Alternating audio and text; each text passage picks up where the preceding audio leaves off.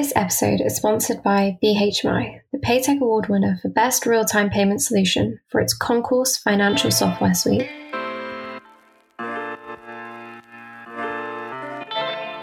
Hello, and welcome to What the FinTech, the podcast from the team behind FinTech Futures and the Banking Technology magazine. I'm Alex Hamilton, Deputy Editor at FinTech Futures, and joining me this week are Sharon Kimathi, my editor at FinTech Futures. Hello and Jack Baldwin, chairman of BHMI. Good morning, or I should say good afternoon. Thank you for inviting me. I appreciate being here. Well, it's great to have you on.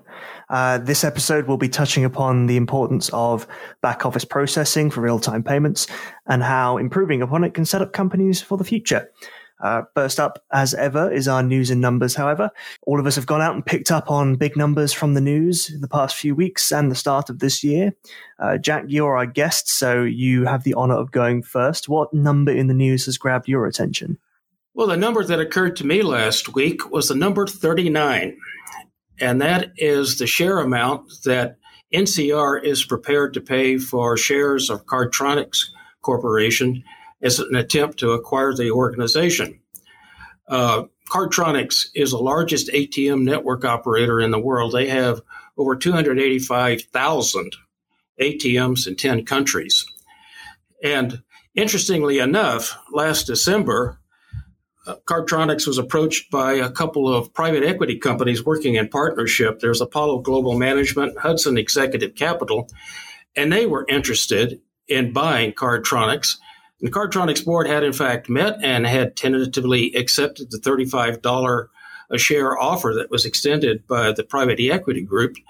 And everything was set to go forward. And then this last week, NCR came up and threw a spanner in the works and offered up $39 a share. So right now, the Cardtronics board is considering the offer, uh, but that may not be the final. We may end up getting into a bidding war here, so $39 may not may not stick. Well, what I found somewhat surprising in this is that NCR is the suitor in question here. NCR is an old line hardware company, but over the last 10 years, they have been on a buying binge, buying up software houses and service organizations. And now they're well on their way to becoming a full fledged financial services and software company themselves. So it's kind of interesting to watch an old line company specializing in hardware to reinvent itself, presumably moving into a market where margins are better. We've seen this with others, all, going all the way back to, say, IBM moving into the services business. So, anyway, 39, that's my number for the week.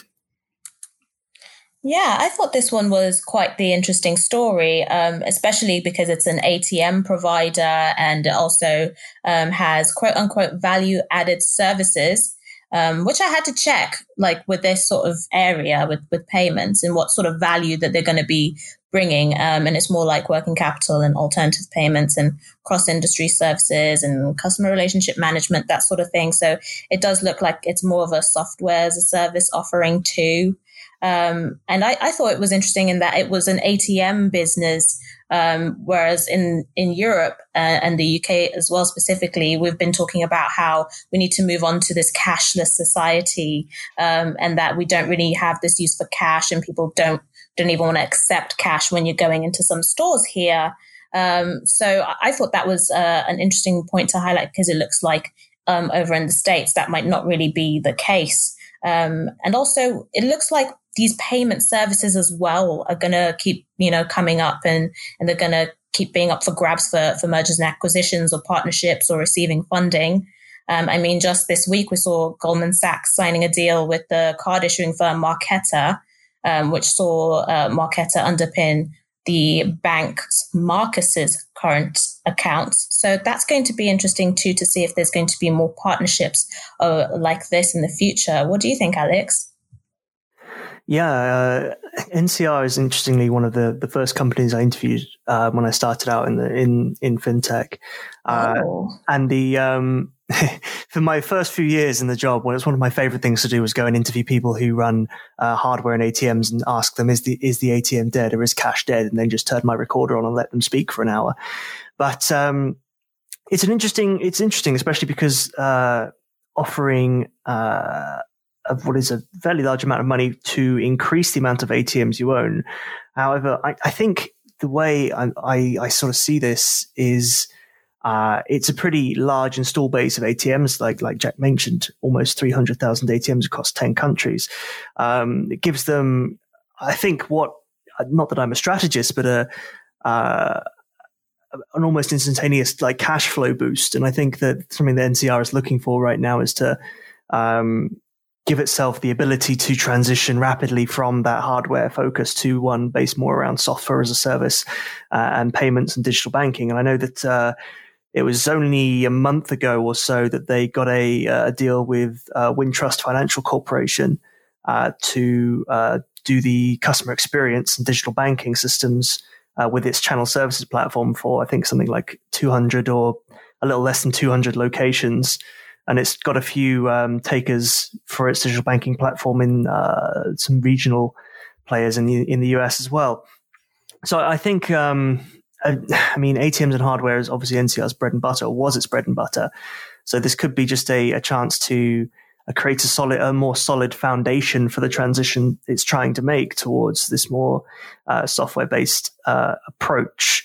Um, at the time at the time we're recording this, the uh, the share the NCR share price, which did rise, uh, uh, it's actually gained six percent over the past year, but it's, it's at the time of recording down 0.1, which isn't a lot to be honest. Uh, and Cardtronics is also uh, down 0.6, but um, it's definitely an, an, interesting play, and it's one that highlights the the shifting sands in the, both the payments and the hardware space. and to be honest, actually brings me on to onto my number uh, for this week, which is a pretty hefty one, um, both in its size and its implication. It's uh, 5.3 billion uh, in dollars, and that's the value of the merger between Visa and Plaid, which uh, we've talked about on the podcast before. Um, but uh, this time we're talking about it because it's been called off almost exactly a year after it was first announced. Uh, both companies have been under some pressure pressure from US regulators pretty much from the off. Um, in November last year, the Department of Justice filed an antitrust suit against it, saying that Visa was attempting to acquire a future competitor and take it out of the market before it grew in size. Um, now, due to the amount of regulation that could be headed the way of both companies should the deal go ahead. Uh, they decided it would be best to terminate things. Visa chairman Al Kelly said the deal would have held up in court, but that uh, it would have taken substantial time to complete. And with a deal that's worth that amount of money, they obviously decided to uh, to call time on it. Uh, Plaid, for the time being, will continue as a par- partner and provider for Visa. Um, it's interesting not just because you know, a massive deal that's being cancelled. Uh, what does this mean for Plaid? Does that mean an IPO? Does that mean they they they push on from there? But also uh, because the Department of Justice gave Mastercard the green light for its own buy up of uh, Finicity, which is a company which has a similar model to Plaid, but not uh, not as high a valuation. And on top of that, the Visa deal got um, got the green light from the UK's Competition and Markets Authority, which said that although Visa was buying a company that perhaps could be its competitor in the marketplace, there were plenty of others ready to step into the gap.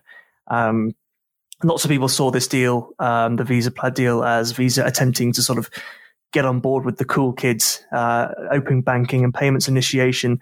Uh, so it remains to be seen what uh, what the major card provider does from here. But uh, what do you think, Sharon? Yeah, we've spoken about this before as well on episode nine um, when it came to MasterCard and Finicity's acquisition, um, and also episode 13 too, if people want to have a look about you know what we were thinking at the time but services like plaid as well may face a potential shift too in service offerings i don't know if it will be for better or worse but because of the ongoing oracle versus google case in the supreme court um, still carrying on and, you know, leading some legal commentators to think that perhaps the final ruling may side against Google um, as the Federal Circuit issued its opinion in favor of Oracle's case. Um, it found that Google's use of the Java application programming interface APIs, which is essentially uh, Plaid's offerings, um, as not fair as a matter of law. So I was I was really scratching my head about what that will mean for open APIs in the future, especially in the states. I mean, it looks like for Europe, for, for the most part, people are mainly concentrating on harmonization of, of these rules and, and its openness, whereas there it seems like it, it's actually thinking about closing some of these things. Uh, so um, I know that their defense lawyer uh, pointed out that creating their own specific code at the time uh, would make computer programming in, inefficient and result in fewer creative programmers because they had to use some of that actual code when, when writing it down. Um, of course, the, the other side, Oracle side, noted that, well, you know, if you open the door for people to copy it, then that means that, you know, where exactly do you start closing the door? But, you know, for Europe, for the most part, they think opening it is probably better. Um, but aside from from that and the obvious reasons that you stated as well, um, one point that I thought was pretty interesting was how the Plaid employees reacted because they were sharing memes on social media on Twitter, showing elation and joy because the deal wasn't going through. I mean, some people were saying Plaid's a startup again. Well, it always has been and always will be. And some people took a photo of themselves smiling through it all was the caption and can't believe this was my life uh, is another caption. Whilst uh, Keith Grose, Plaid's head of international, uh, spoke to FN saying that it's clarity and excitement to get back to owning our own destiny. So it shows like the actual employees did not want this to go through in order to keep their current culture. Maybe they thought it would, you know, lead to more corporate culture, which is not really their bag. Um, and also, as you mentioned, people are looking at um, an initial public offering too through special purpose acquisition companies. We're seeing quite a few of them crop up lately as well here. So there's quite a lot to unpack. And I was wondering if there's anything to add, Jack, or, or not at all. You know, you can just uh, sort of let us know your thoughts about it. Well, I found it interesting that the Department of Justice allowed the MasterCard Finicity deal to go through. Uh, and as you've already pointed out, the Visa Plaid operation is a direct parallel to that. I did notice that the Department of Justice estimated that Visa controlled 70% of the debit transaction marketplace and MasterCard only controlled 20%. Well, I know that the Department of Justice doesn't like monopolies in this country, but they're also not particularly happy with duopolies either. So you have two major players and everybody else gets 5% of the debit transaction marketplace. The only thing I can surmise out of all of this is that 70% is significantly greater than 20%.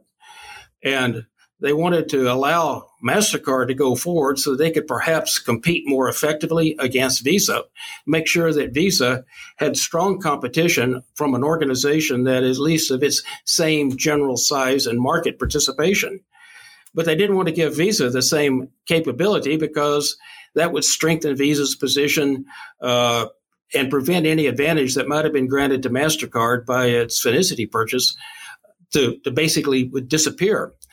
So I think that maybe the Department of Justice might have been playing favorites a little bit here in order to make sure that Visa had a good, solid competitor in this space.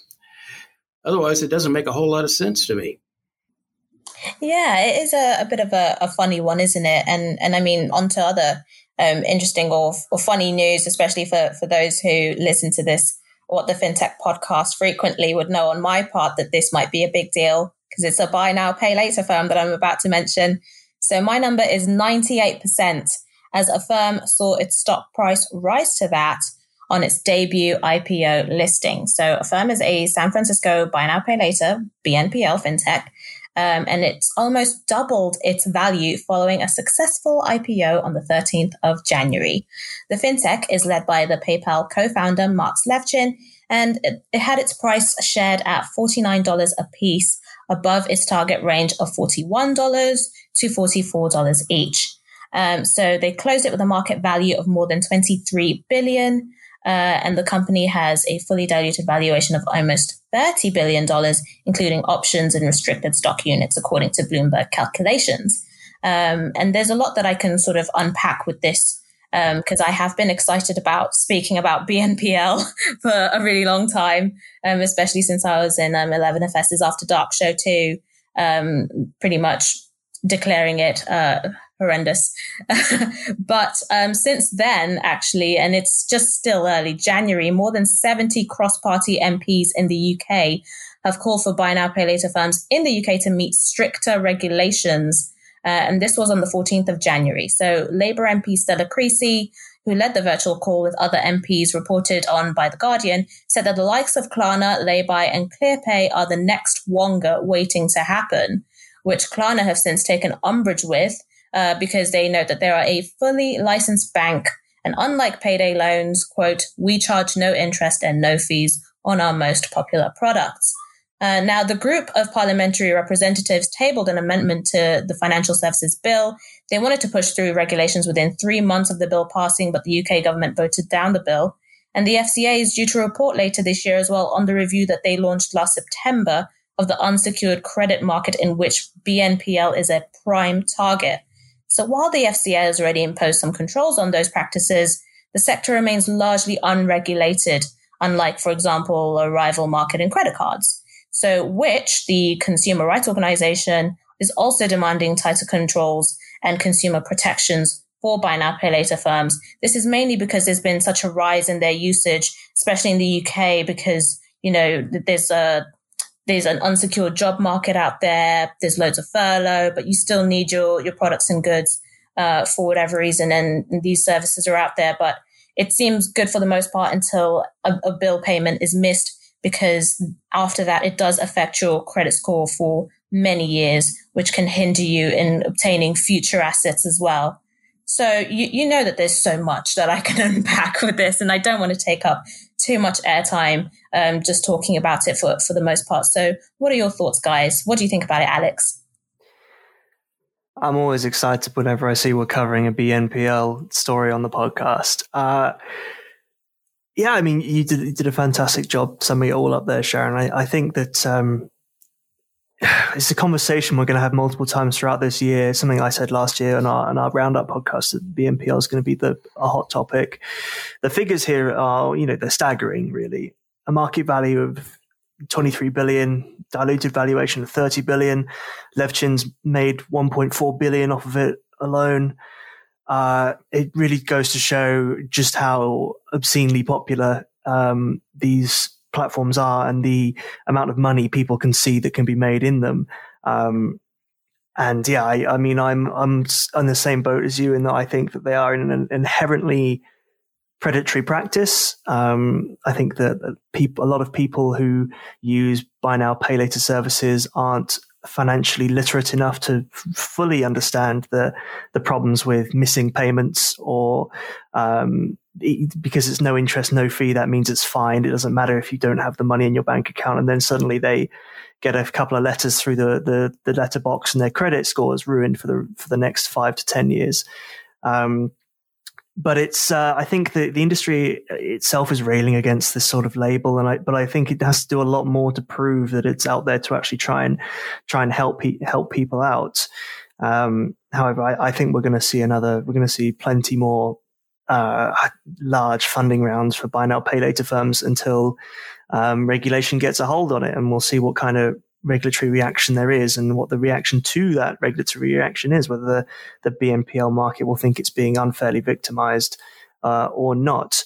Um, I mean, we have a pretty, or I do have a pretty uh, Eurocentric uh, view of this on on on things. But Jack, have you have you run into uh, BNPLs much on, in, in your line of work, and have you uh, got an opinion on the way they operate?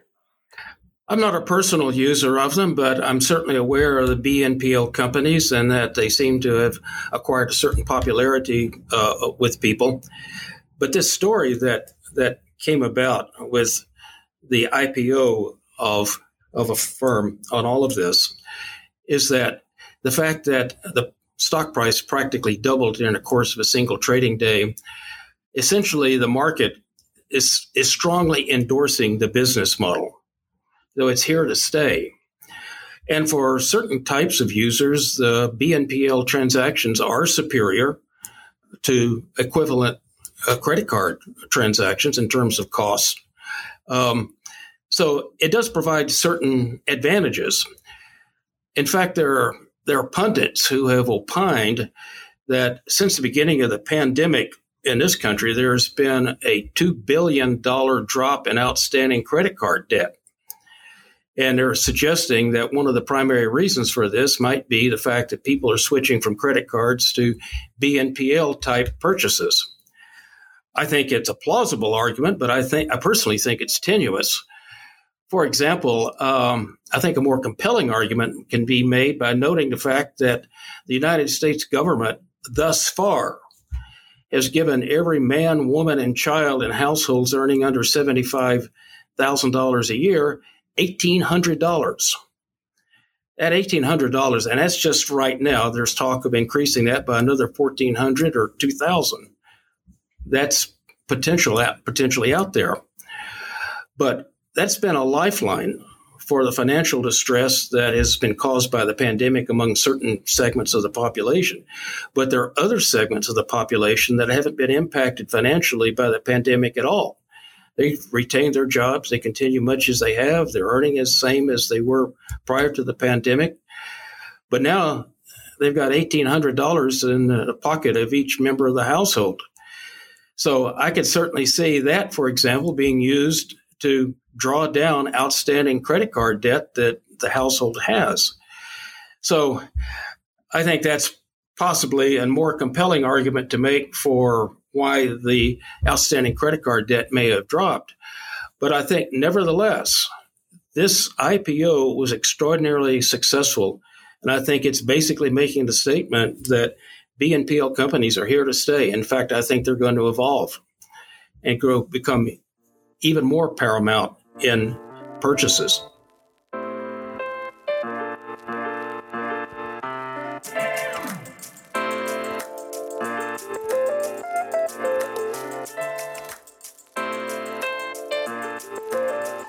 Here we are in part two of the podcast. This is where we focus the discussion down into a specific industry topic or sector.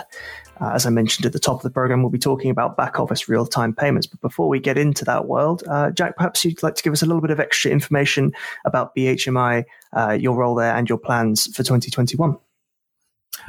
Okay, well, I'm CEO of BHMI, and we develop and license software for serious players in the payment space. Uh, and toward that end, we have a collection of software products that we collectively designate as the Concourse Financial Software Suite. And the modules in Concourse include uh, settlement, reconciliation, disputes processing, and we have a fees, commissions, and rebates module that deals with any fees, commissions, or rebates that might be associated with uh, payments processing. So that, in a nutshell, is is what we do. And congratulations, by the way, for winning last year's Best Real Time Payment Solutions Award uh, during the 2020 Paytech Awards. Can you give us a little bit of background about it, by the way? Oh, sure, I can, Sharon. Th- thank you for the question. Um, well, as I mentioned, Concourse is a product set that is intended for serious players in the payment space. We concentrate primarily on back office modernization and future proofing, and the real time payments is one aspect of that of that objective. But we've been following the Paytech Awards for a number of years, and we've talked generally about well, maybe we should enter concourse into the competition and see how we might do. So we bit the bullet and we entered the competition this year in the best real time payment solution category. And we thought, well, we might have have a slight edge. We might get a little more attention because we're active in the back office space. Uh, that's different from most of the real time companies. So we might get a little more notice that way. Well, we were gratified to, to find out that the awards committee had, in fact, declared us to be the winner in this category. We're honored to have received the award, and we want to say thank you again, FinTech Futures, for for allowing us to participate. Oh, well, that's our pleasure as always. Um, so, what's the issue regarding back office processing for real time payments? Well, let's put it this way real time payments have been a real force in the payment space now for a number of years. There's been significant investment into applications and infrastructure to support real time payments. For example, you now have mobile applications that allow users to quickly create and direct a payment and post it on a payments network that is supporting the particular channel. So, and you can do that within a matter of seconds. The problem is that that's only the first half of the payment life cycle. The payment isn't really and truly completed until it's settled. And this is where real time meets batch. Because when individual payments hit the back office, they aren't processed all the way through typically. They're basically gathered in big batch files and they're collected throughout the day. And generally, once a day, all of the transactions that have been received during the course of the processing day are submitted for settlement. And it's at that point that the payment has, in fact, been completed. Up until that point, the recipient of the funds can't use them without restrictions. And one of the big issues as far as operators of these kind of networks is that there's no visibility into the true status of payments during the course of the processing day. You don't find out where the positions are until settlement has actually occurred. So this is the problem that we've attempted to address with concourse architecture.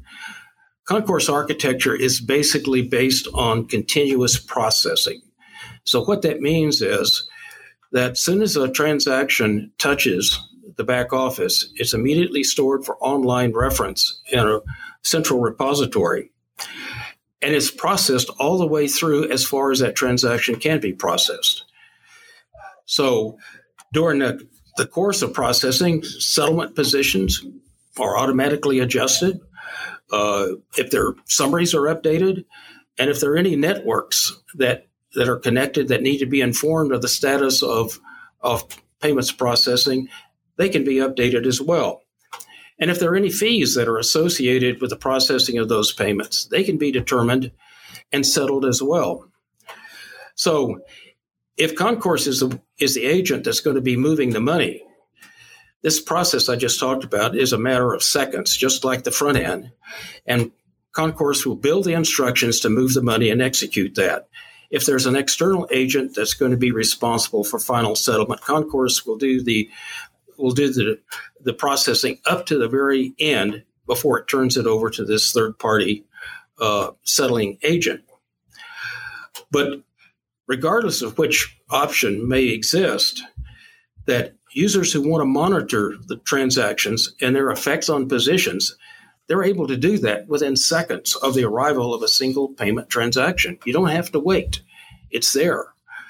And this is pretty useful for people who are doing serious uh, financial tracking. This is particularly useful for people who are in cash management and treasury management because they have to be aware of positions throughout the day because they may, in fact, have to move some money to support the processing profile that exists at any given time. So, that's how we attempt to resolve the issue of um, of real time payments. But you know, I, I mentioned earlier that we try to modernize the back office. We also try to future proof it as well. There's a legendary Texas football coach, Darrell Royal, who quipped at one time that we dance with who brung us. Now, that folksy aphorism basically meant that Coach Royal's football teams, he would adjust their style of play to best combat the strengths of whatever the opponent might be. Different opponents, different strengths, different styles of play. We do somewhat the same sort of thing that we have to make changes. We know we're going to have to make changes, both to accommodate different customers and also to ac- accommodate changes that may occur in the future but we minimize the need to write new code because each concourse module is underpinned by an industrial strength rules engine. So if we have to make changes, we don't change code, we change configurations that cause the rules to do different things. So that's one of the main things that we do to help future proof Concourse and the back office that it's serving. So that's what we do.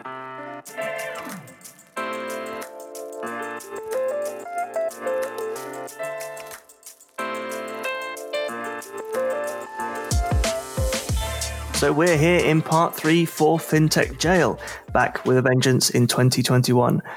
We've got plenty of words tucked away in prison from season one, but what will be joining it? Uh, if you don't know the rules, we ask for an industry term, a buzzword, or trend that our guest has had enough of. Uh, Sharon and I will then decide whether it gets sent downtown. So, Jack, what term do you wish to see in jail? Oh, yes. This is one that's a particular pet peeve of mine. I call it fill in the blank pay. Now, what do you mean by that? I mean, basically, there's been this trend that's, that's risen over a number of years where companies that are putting in new payment systems or networks, they they add some prefix to the word pay, typically the prefix associated with the company that's operating the system, and that's the name of the system. So, as a consequence of that, we have uh, Alipay, which is operated by the Alibaba Group out of China. We have Apple Pay, Google Pay, Microsoft Pay, Amazon Pay. We even have Walmart Pay. At least in the United Kingdom, you have Tesco Pay, but they put a plus at the end of it, so it's Tesco Pay Plus. I think this is a pernicious trend that should be stopped. So I nominate fill in the blank pay to be consigned to fintech jail. that that's pretty uh pretty funny to me. Um, but before I make my verdict, what do you propose then that we use as an alternative? Anything else? you don't have to go ahead and put. It's it's because it's become so ubiquitous to use this as a naming convention. Uh, so maybe you could have something like Google Spend or uh, the Apple Pay system or something like that. But it just it's something pay It's been the pattern, and it continues to be used. And I'd like to see some differentiation.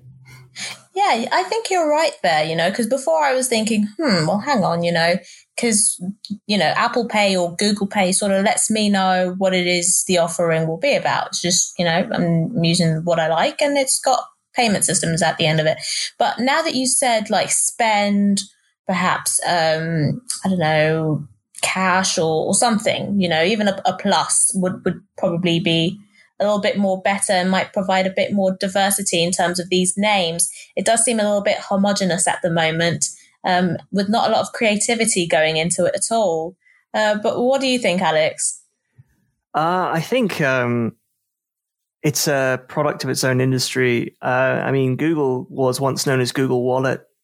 Uh, and then they scrapped that and changed it to Google Pay uh, because Wallet wasn't doing too well as a term and wasn't catching on.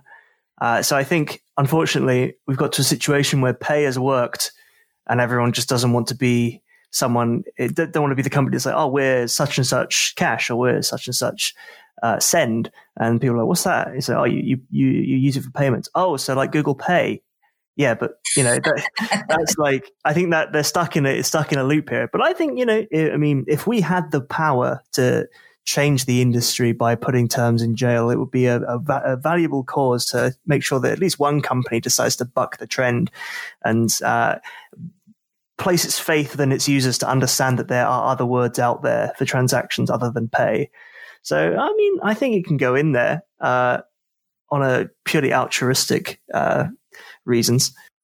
Yeah, I think so too, because it looks like what needs to happen is more of some sort of rehab, you know, just to regroup everyone, have a little think. What other words? I mean, here's a hint you can just synonym it, you know, just the old Google, pop it into a synonym, use a thesaurus, whatever you need. Just, you know, we can start using different words. Because um, I am seeing a trend not only in the fintech space, but also elsewhere where it seems like making something more homogenous is you know the way to go. People were putting up uh, the logos of certain companies throughout the years and how they're actually getting less creative and more drab um, and more similar in nature with just like a, a, black and white sort of background look to them. From taco bell which started with you know red and, and yellow then it became purple white and black and now it's just going to be black. And you know, it's like, oh, come on, guys, let's not all do the same boring thing. Let's be creative. Someone do something different, you know? Yeah, so we've got, got some verbs here. Like we could go, uh, literally just Googled it. Uh, reward, reimburse, recompense, remunerate, Can you like that? Can you like, you know, Apple remunerate? Yes. You know, indemnify. You can definitely make the spelling a bit funky, you know, like the way fintechs often have like yeah. Z or like a like a five somewhere in some mess. so yeah, I would say let's lock it in there. Uh, just in rehab, you know, for two years. Two years in rehab. What do you think? I think that suits. Send it to Branding Anonymous. Yeah. Case closed. Well, I think I think what's been done has been done. The pays are out there, but I think we need to stop the rot.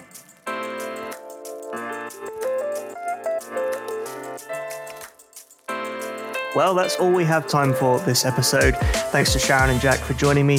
Before we sign off, though, uh, just a chance for everyone to plug socials, websites, companies, etc. Uh, Jack, you're the guest, so you're up first. You got anything to plug? I've got a couple. Of course, I'd like to plug our, our company, uh, which is available on www.bhmi.com. But I also want to plug my favorite small animal charity that is active in the state of Nebraska, which is where I'm located. It's www.nebraskawildliferehab.org. They do an excellent job at rescuing and, and restoring injured or orphaned animals back into the wild. They did good work. Wow, I think that's the most wholesome plug we've ever had on this podcast. How yeah. amazing! Uh, well, Sharon, you got to follow that up. what, what, what, can you plug? Oh, uh, probably nothing as, as nice and wholesome as that. Maybe some wholesome fintech is what I'll give you with some fintech news and stuff coming up on the February edition of the Banking Technology magazine. So uh, please do check out the website around February. And obviously, you can still uh, search me up on uh, Twitter so it's at FinTech Kits. So just FinTech, the way you spell it, and K I T S. People, it's just FinTech Kits. So do put me on your apps. And as always, I will keep accepting random requests on LinkedIn and suggestions too. You know, I've seen some suggestions for topics coming up in the future on this podcast. Let's see if either one of you will make it. Uh, and as for me, you can find me on Twitter at, at adhamilton91 and on LinkedIn by searching my name. And uh, why not? Uh, go visit the Wandsworth uh, Wetland Centre, uh, which is a great place to see lots of ducks and some otters as well. Why not? They're a charity. Anyway, Aww, everyone's doing animals. I know. We just sandwiched you. You feel really bad now, Sharon. I feel. I feel really bad. I have a cat. People, you could just follow me for follow for the cat. Um, as uh, as for FinTech Futures, you can find uh, our brand online at www.fintechfutures.com, on Twitter it's at FinTech Futures, and on LinkedIn just by searching FinTech Futures and looking for our gorgeous logo, the LinkedIn group grows by the thousands every week. Uh, if you like this podcast and our other episodes, subscribe on Apple Podcasts, Spotify, SoundCloud, or your podcasting service of choice. We'd also really appreciate it if you could help others find our podcast, uh, write a review, or recommend us to a friend or colleague. Uh, thanks very much for any and all support, as always. We will see you soon for another episode of What the FinTech. But until then, goodbye.